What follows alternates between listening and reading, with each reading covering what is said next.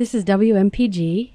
My name is Ann Hallward, and this is Safe Space, a show about subjects that are hard to talk about, whether because we feel embarrassed about them or vulnerable and we don't really know who's a safe person to talk to, but we think about this a lot.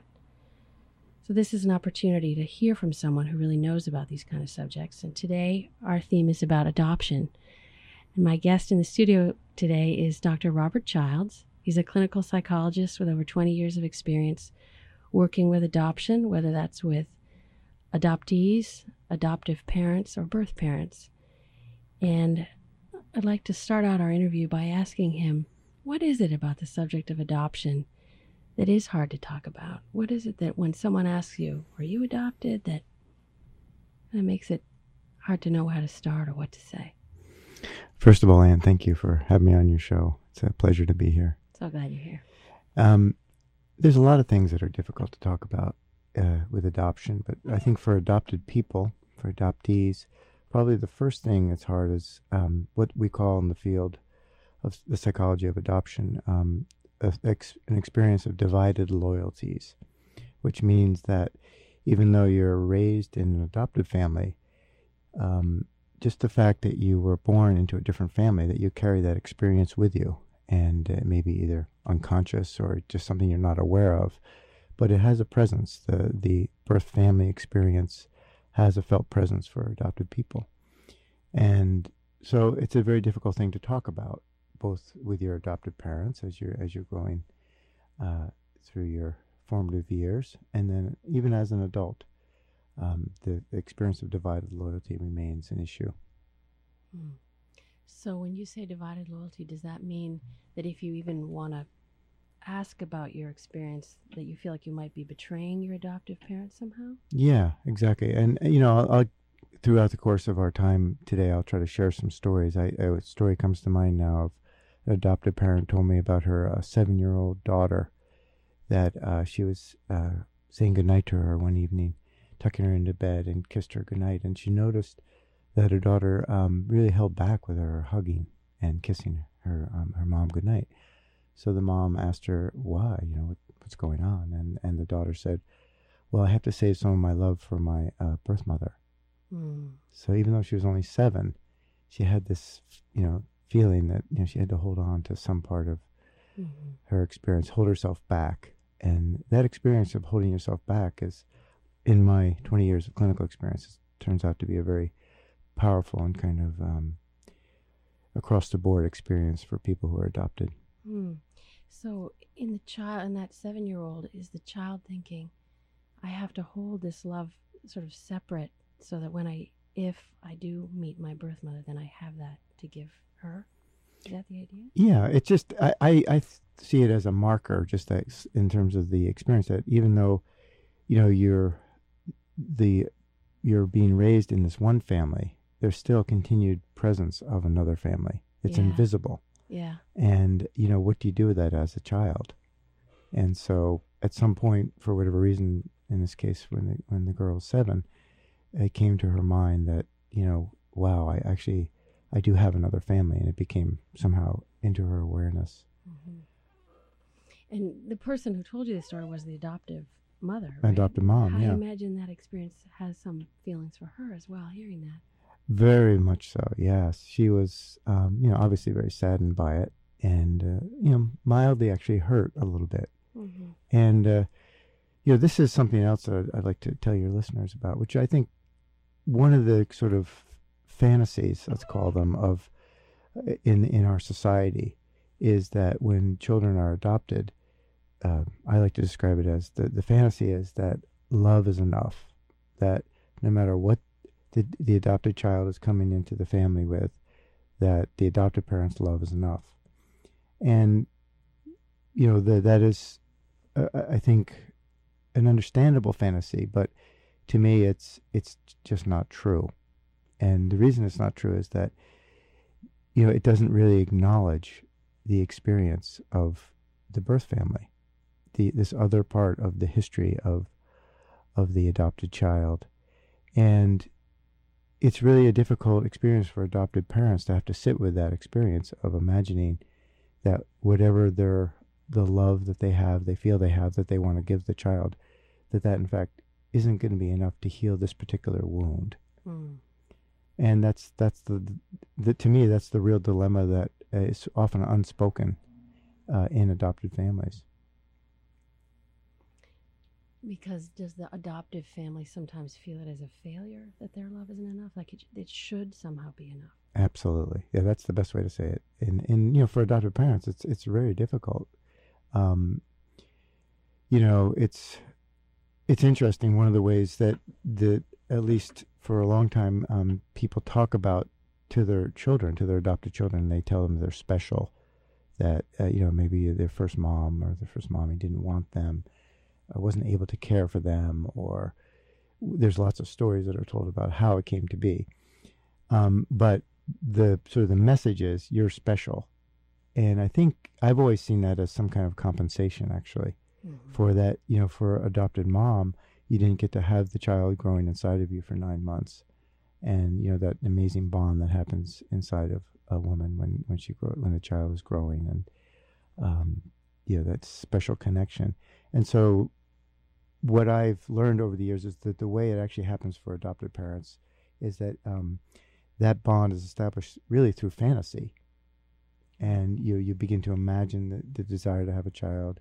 For whatever reason you've chosen to have uh, adoption as your core as your route to getting a child, and um, you know that you begin to fantasize about the child. You start to imagine it, and that's how the bond happens but it's it's just uh, we have to say it out loud that it's a different kind of experience. Yeah, that's all. It's not that it's um, there's anything wrong with it as an experience, but we have to really. I in my working with adoptive families over the years, I think you just have to really name that. That's all.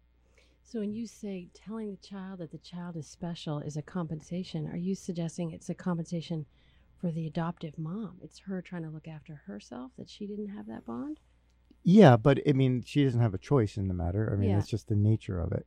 Yeah. But the thing that's not recognized, and this is something that um, I I would I have come to believe, is that there's actually a denigrating quality to it for the adopted child, yeah, which is more about that. which is that you know that number one, there's a split between the idea of, of if you can't talk about your birth family, then there's something bad about them, mm. right? That's one thing, and then. Mm ultimately what actually happens in my sense of things is that there's also a way in which the adopted child feels that that part of their experience is bad.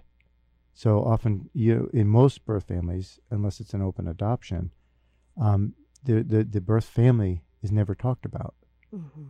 and so there's this felt presence that's there, but it's also seen in in, in an unspoken negative light, mm-hmm. and um, that's really important because later on, when when a, uh, an adult adopted person goes to search or goes to somehow make sense of their experience, that um, they'll come to find that you know that they've been carrying this part of this feeling about themselves, uh, which generally is, is, seen in negative terms. Mm-hmm. This is Ann Hall. We're talking to Dr. Robert Childs about adoption. So, just to follow up on that question, it would seem to me I can imagine as a as an adoptive parent wanting to protect my child from the notion that their birth family didn't want them. Yes. So my my intention would be protective, mm-hmm. and I wouldn't want to dwell on this family that rejected the child. Right. So I would I wouldn't talk about it from a protective instinct. But what you're saying is that the the underlying message to the child is that was bad, and the fact that you have feelings about it make something about you bad that you can't there's this shameful area we can't go to. exactly. Yeah. In fact you know it's interesting the word shame itself literally you know the etymology of the word means to cover or to hide. Yes. So that there's this part of your experience that you're carrying that is hidden. Yes. And uh, and yet you know i think in the work i've done over the years and i've i've had the chance to work with hundreds of adopted people um, that there's a really kind of a fundamental disorientation that you're carrying with you through life and it's it's a very confusing experience. Mm-hmm. so how do you make sense of yourself? How do you make sense of who you are? Uh, we could think of it either as an identity question or a sense of self even. You know who am i? Yes. Um, an interesting way that happens that uh, i've also been through searches with lots and lots of adopted people And one of the things that they often express is that this felt experience of never having been born until they actually have done the search and you know sort of either had a reunion or at least found out their story in some way that that that really helps them kind of re-enter that domain or that kind of hidden area of of their experience that's been um, covered over. Hmm. Help me understand that more and about not being born. There's something about the seeing the birth mother that feels like this essential part of being born. Yeah, it's the it's the it's the making it real. That there's some part of adopted people that doesn't feel real. Either they feel, you know, I'm not sure how to characterize that. I, I don't want to reduce it to just one, for one to one experience because I don't think there is one experience of it. But um, you know, it's often a sense of of uh, feeling like an, an imposter or some sense of that because this whole all this part of your story hasn't been able to be acknowledged that you know you don't quite feel real. And then when you actually do the search no matter what the outcome by the way it doesn't have to be a positive reunion because the great majority of reunions are not positive. And that's a whole area we could talk about. Mm-hmm. uh, positive meaning that you have a fantasy as an adopted person when you set out because you've you you've imagined your birth family even though it's not spoken about and then you actually meet the people and and of course they're you're you're an adult and they're an adult and you come to find out that you know the person that you're meeting uh, you know often disappoints you in some way and and whatever sort of hope of yeah I think there's a fantasy that you're going to get healed in some way just through the literal reunion um, that that doesn't happen. But of course the value, the true value of it to me is it's really a search for self, and that you're in you're you are facing your fears and you are, I think, opening up the opportunity to really heal oneself. It's not just done. It's not literal. It's not done through the literal family. It's a bonus or it's a great experience if you can actually have a positive reunion and, and, and can continue the relationships in some way that that is uh, is uh, enhancing to everyone. But you know, oftentimes it isn't that way. But that doesn't mean it's it's not an important search and an important journey. So you're saying the healing is in the journey itself. Is yeah. the facing of the fears. Yeah. Yeah. Yeah. So when you say you're facing your fears, what would be some of the fears that a person embarking on a search for their biological parents? What, what, what might those fears be? Well, the first fear is the divided loyalty fear. That you know, here you are. You've often you can't speak about um, the whole experience of uh, what it means to be adopted. And you have to actually, just the literal act of choosing to search means you're differentiating yourself from your adoptive family. Mm-hmm. And that is, that, that's a big deal. I'll, I'll, share a personal story since, as an adopted person, I can tell you that um, when I actually got it, came to the realization that I really needed to do a search, it was just because I felt stuck in my life in certain ways. And it just became really important.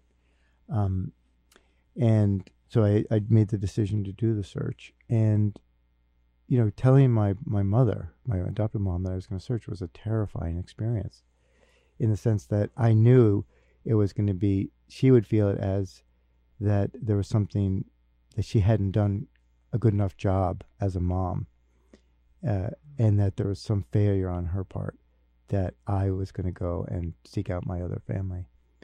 But that wasn't it wasn't a case of that she had done anything wrong. It's just that this was something that was I needed to do to complete myself, to really understand, um, you know, where I'd come from, what my story was, mm-hmm. and so you know, it was very hard for her.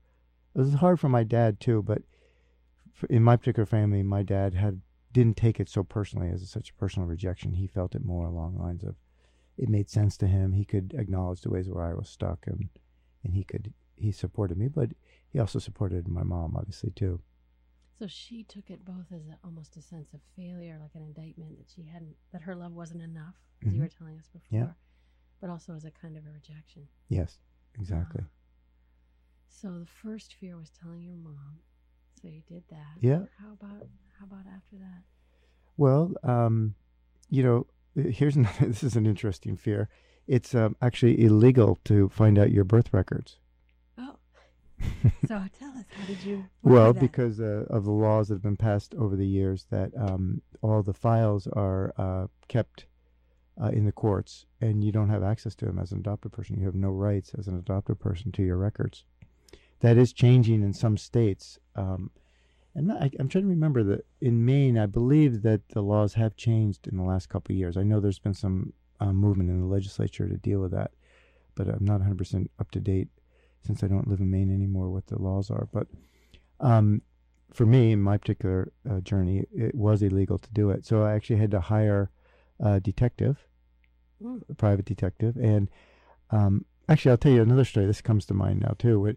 When I actually made the decision to search, I had to. Um, I got the name of the agency I was adopted through, and I got in my car, and I drove down uh, to. I was born in Newark, New Jersey, so I drove down to New Jersey, and I could feel myself as I was driving, getting smaller. It was just the strangest experience, um, and then when I had to go up to the door and actually knock on the door of the agency, I was absolutely terrified and uh, but I did it, and you know, part of me was terrified. Let's just say that, and I uh, had enough courage in me to go forward and do it, and um, you know, it was a big deal, and and then they.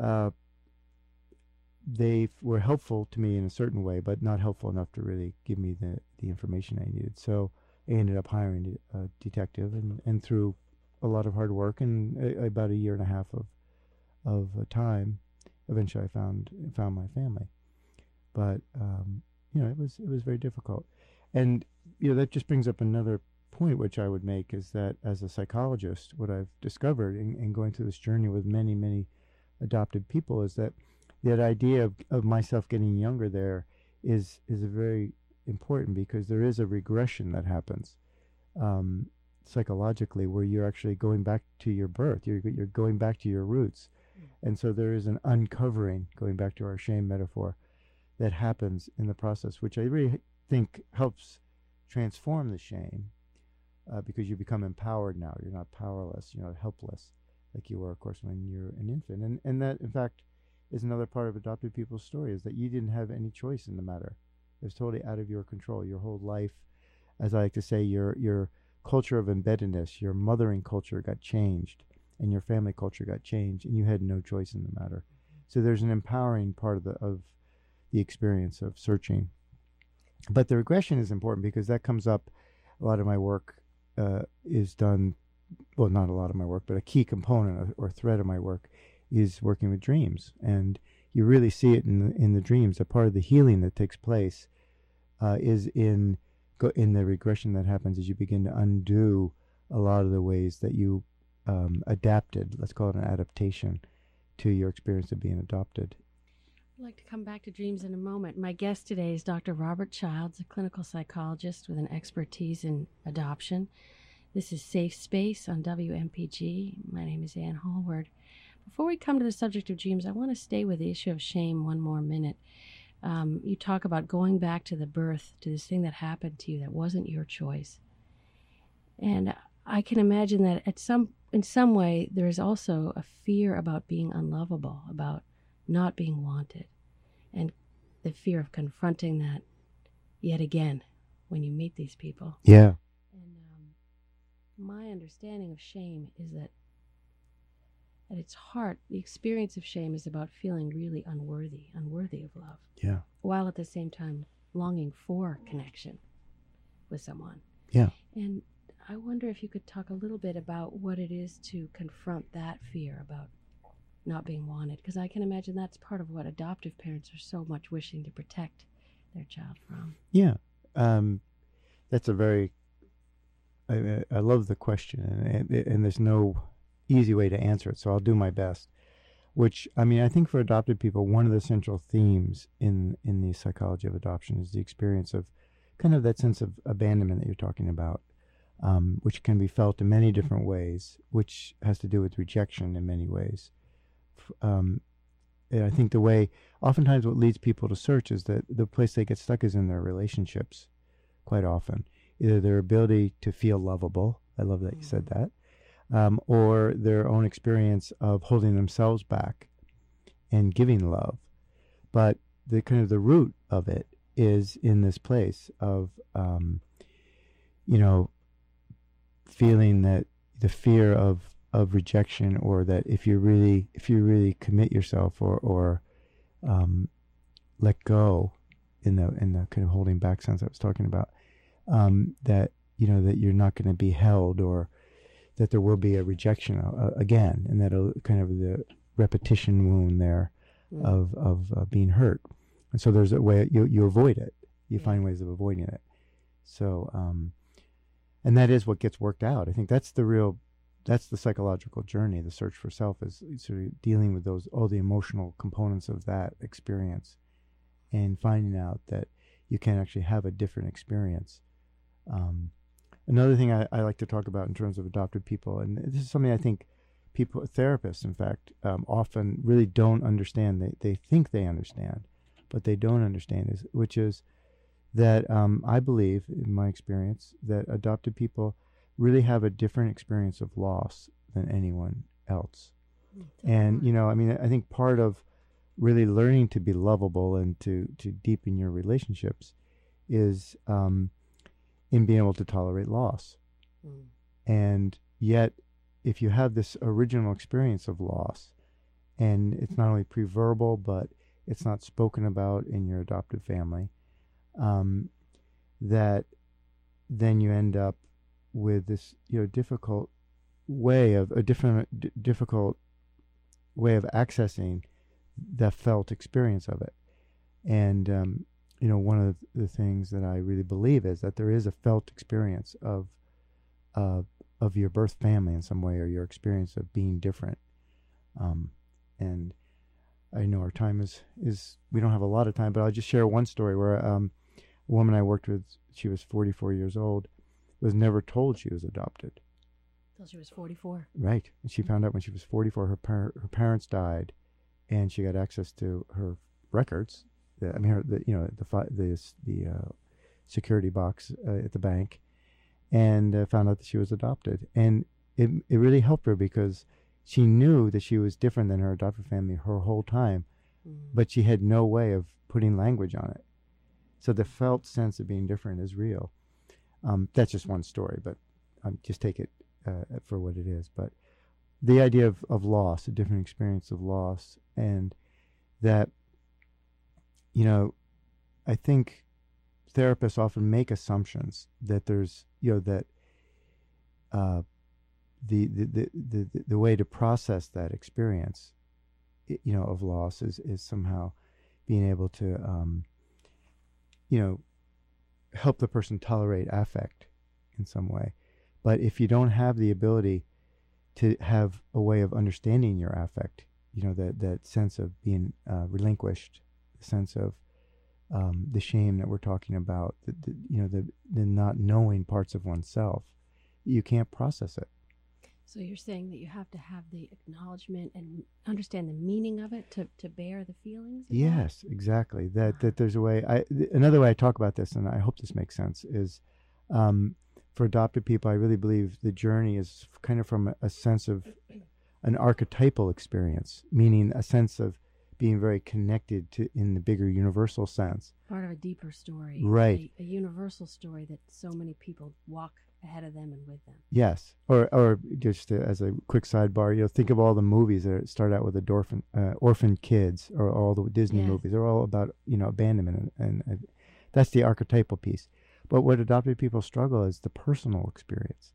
It's the personal sense of self, and that's where that's where the journey of the search and the reunion helps them enter their story in a different way, where they can actually feel it in a different way. And that's the importance to me of the reality of facing your fears, doing the search in a way that no matter what you find, that you really, um, you know, that you're you're really kind of, you know, you're traveling back into yourself in some way. And that, and for therapists, my advice is, you know, just really travel with people and understand that there may be a, something that you don't actually know. You you really have to be careful about your assumptions, and just to really try on that idea that adopted people may have a different experience of loss than than what you actually kind of apply across the board to the people you work with. So just so I see, make sure I'm understanding about that different experience of loss that has to do with this primary abandonment, this pre-verbal first experience. that people feel it in their bodies even if they don't know about it. And that what's different for them is that it's so early and that just bearing the grief of it is not enough. It needs to be named and understood. Is that what you're saying? Yeah, I mean that you can't you can't bear the grief. You can't feel the grief until you actually have a way of of having it. Um, or maybe I could put it this way: the grief may be amorphous, if Yes. you would, Yes. but it needs form. It needs to get shaped, and there's something about the actual searching and the, and the kind of uh-huh. personalizing of your story that gives you a way of processing the affect, the feeling of it. I see. So what I hear you saying is that the reunion usually doesn't go that well, but the search is worth it. Yes. So you you're encouraging it, it sounds people who've been adopted to embark on the search, to face their fears, to engage with the feelings that emerge in the process of the search, even though the reunion may be fundamentally disappointing. Yeah. I mean, I mean, and, and again, I'm not prescribing anything. I mean, people have to choose to do it. Yeah. I mean, many people don't even think being adopted has affected them at all. Mm. But you know, I, I can.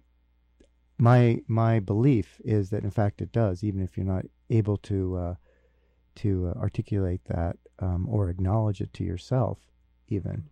And um, my I encourage people to actually look at that in themselves. And I, I remember speaking at a conference, oh gosh, 15 years ago in Philadelphia, and giving a talk about this, and having an, a man in his 70s come up to me and said, saying to you, to me, um, you know, I wish I had heard you 40 years ago.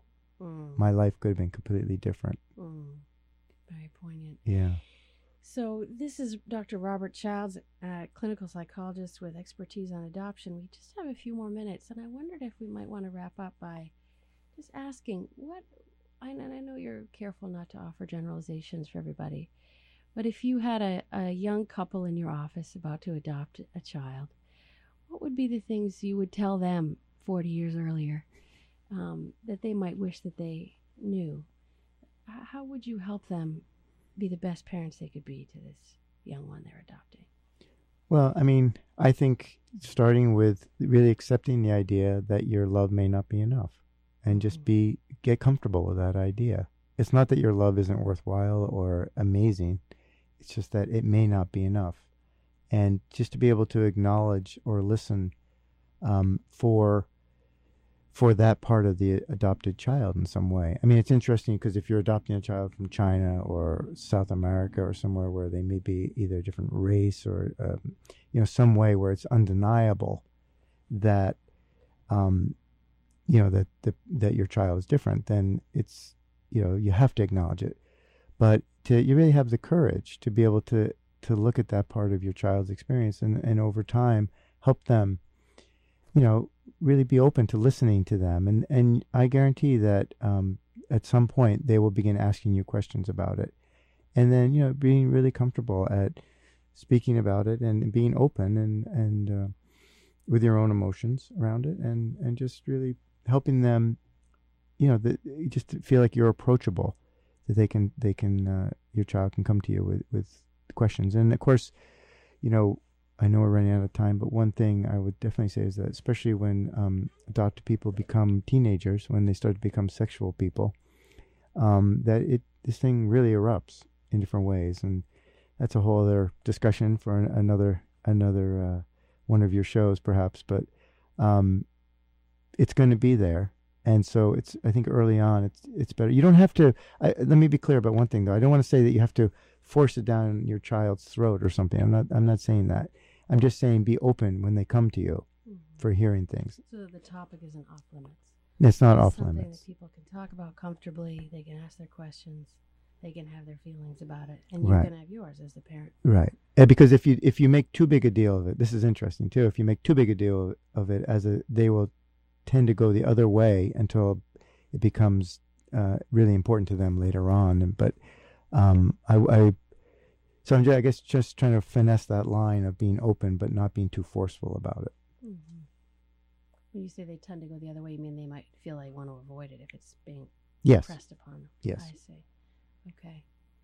Well, uh, thank you, Dr. Robert Childs, for coming in. It's been really a pleasure to talk to you. I've learned a lot from you today about adoption. Thank, Thank you. you very much. Pleasure to be here. Okay, bye bye.